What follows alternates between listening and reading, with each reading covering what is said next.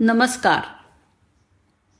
गोष्टीचं नाव आहे महाभारतातील एक सूड पर्व. महाभारत म्हटलं की डोळ्यासमोर अनेक पात्र उभी राहतात. पण सर्वांचं लक्ष वेधून घेतं ते म्हणजे शकुनीचं पात्र. महाभारतातील सर्वात कपटी आणि कारस्थानी व्यक्ती म्हणून सर्वांना शकुनी परिचित आहे. गांधार देशाचा राजपुत्र आणि गांधारीचा सख्खा भाऊ असलेला शकुनी. महाभारताचं युद्ध घडवून आणण्यासाठी जबाबदार असलेल्या काही व्यक्तींपैकी एक आहे. गांधार देश हल्लीच्या अफगाणिस्तानमध्ये येतो. जन्मापासूनच शकुनी कुशाग्र बुद्धिमत्तेचा होता. म्हणून तो त्याचे वडील म्हणजे राजा सुबल यांचा आवडता होता.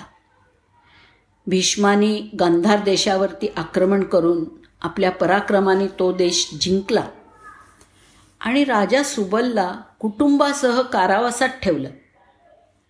राजा सुबलनं अंतिम इच्छा म्हणून शकुनीला सोडायची विनंती धृतराष्ट्राला केली जी त्याने मान्य केली. भीष्मानी गांधार देशाचं युद्धामध्ये मोठं नुकसान करून शकुनीची बहीण गांधारी हिचा विवाह दृष्टीहीन असलेल्या धृतराष्ट्रासोबत लावल्याचा राग शकुनीच्या मनामध्ये कायम होता. शकुनी हस्तिनापूरमध्ये सर्वांचा विश्वास जिंकून शंभर कौरवांचा पालक बनला. विश्वासू कृतीमुळे दुर्योधनाने शकुनीला आपला मंत्री म्हणून नियुक्त केलं. शकुनी एका पायाने आधू जरूर होता. पण द्यूत क्रीडेत अत्यंत प्रवीण होता.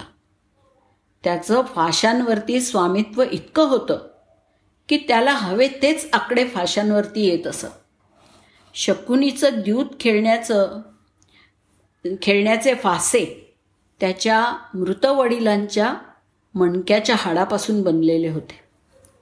त्यामुळे एक प्रकारे त्यांनी फाशांवरती अशी सिद्धी मिळवली होती की त्याच्या बोट फिरवण्यावरती आकडे निश्चित होत असत. हेच फासे वापरून महाभारतामध्ये खेळल्या गेलेल्या द्यूताच्या डावाचं मोठं महत्त्व आहे. शकुनी नेहमी दुर्योधनाला खोट्या युक्त्या करायला प्रवृत्त करत असे. आपला भाचा दुर्योधन याला हस्तिनापूरचं राज्य मिळवून देण्याच्या महत्त्वाकांक्षेमुळे शकुनीने पांडवांना द्यूतासाठी आमंत्रित केलं. आणि जुगार खेळायला भाग पाडलं.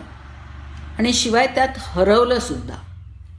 द्यूताच्या बळावर पांडवांचं सर्व राज्य जिंकून घेण्याची शक्ती आणि बुद्धी केवळ त्याच्याचकडे होती. शकुनीने सतत दुर्योधनाचे कान भरून त्याच्या मनामध्ये पांडवांच्या विरुद्ध सतत विष कालवलं.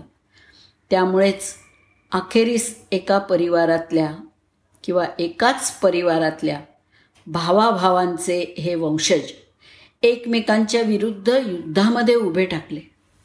महाराणी गांधारी ही विष्णूभक्त होती. तर तिचा हा सख्खा भाऊ शकुनी मात्र कट्टर शिवभक्त होता. त्याला उलूक आणि विक्रासूर असे दोन मुलगे होते. उलुकाने शकुनीला हस्तिनापूर सोडून गांधार देशाला परत येण्याची अनेकदा विनंती केली. पण शकुनी त्याचा विचार न करता हस्तिनापुरातच राहिला.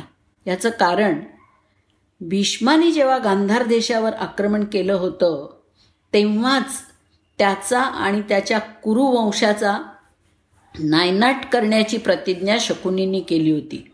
आणि त्यामुळेच तो ती प्रतिज्ञा पूर्ण होईपर्यंत हस्तिनापुरातच राहिला. शकुनीच्याच एका योजनेनुसार पाच पांडवांना वारणावत इथे पाठवलं गेलं. जिथे लाक्षागृहाला आग लावून त्यांना जिवंत जाळण्याची योजना त्यांनीच आखली होती.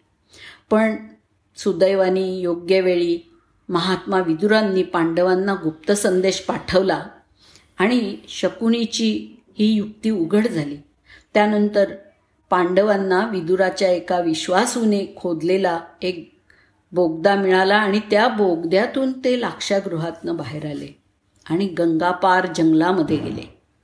महाभारताच्या युद्धानी शकुनीची प्रतिज्ञासुद्धा पूर्णच झाली. भीष्मासहित शंभर कौरव कर्ण द्रोणाचार्य कृपाचार्य यांसारखे महारथी मारले गेले आणि कुरुवंश फक्त पाच पांडवांपुरताच उरला. आपण जाणतो की काही देशात जेव्हा सूर्य उगवत असतो त्याचवेळी काही देशात सूर्य मावळतीला पण जात असतो. तसंच प्रत्येकाचं जीवन हे अनिश्चित आहे आणि मृत्यू हा अटळ आहे. जन्म आणि मृत्यू ही नैसर्गिकता आहे. त्याचप्रमाणे महाभारताचं युद्ध सुरू झाल्याच्या अठराव्या दिवशी भर सभेत द्रौपदीच्या झालेल्या अपमानाचा बदला घेत पांडव बंधू सहदेवानी शकुनीला ठार मारलं आणि युद्धामधल्या एका सूड पर्वाचा अंत झाला. जय श्रीकृष्ण.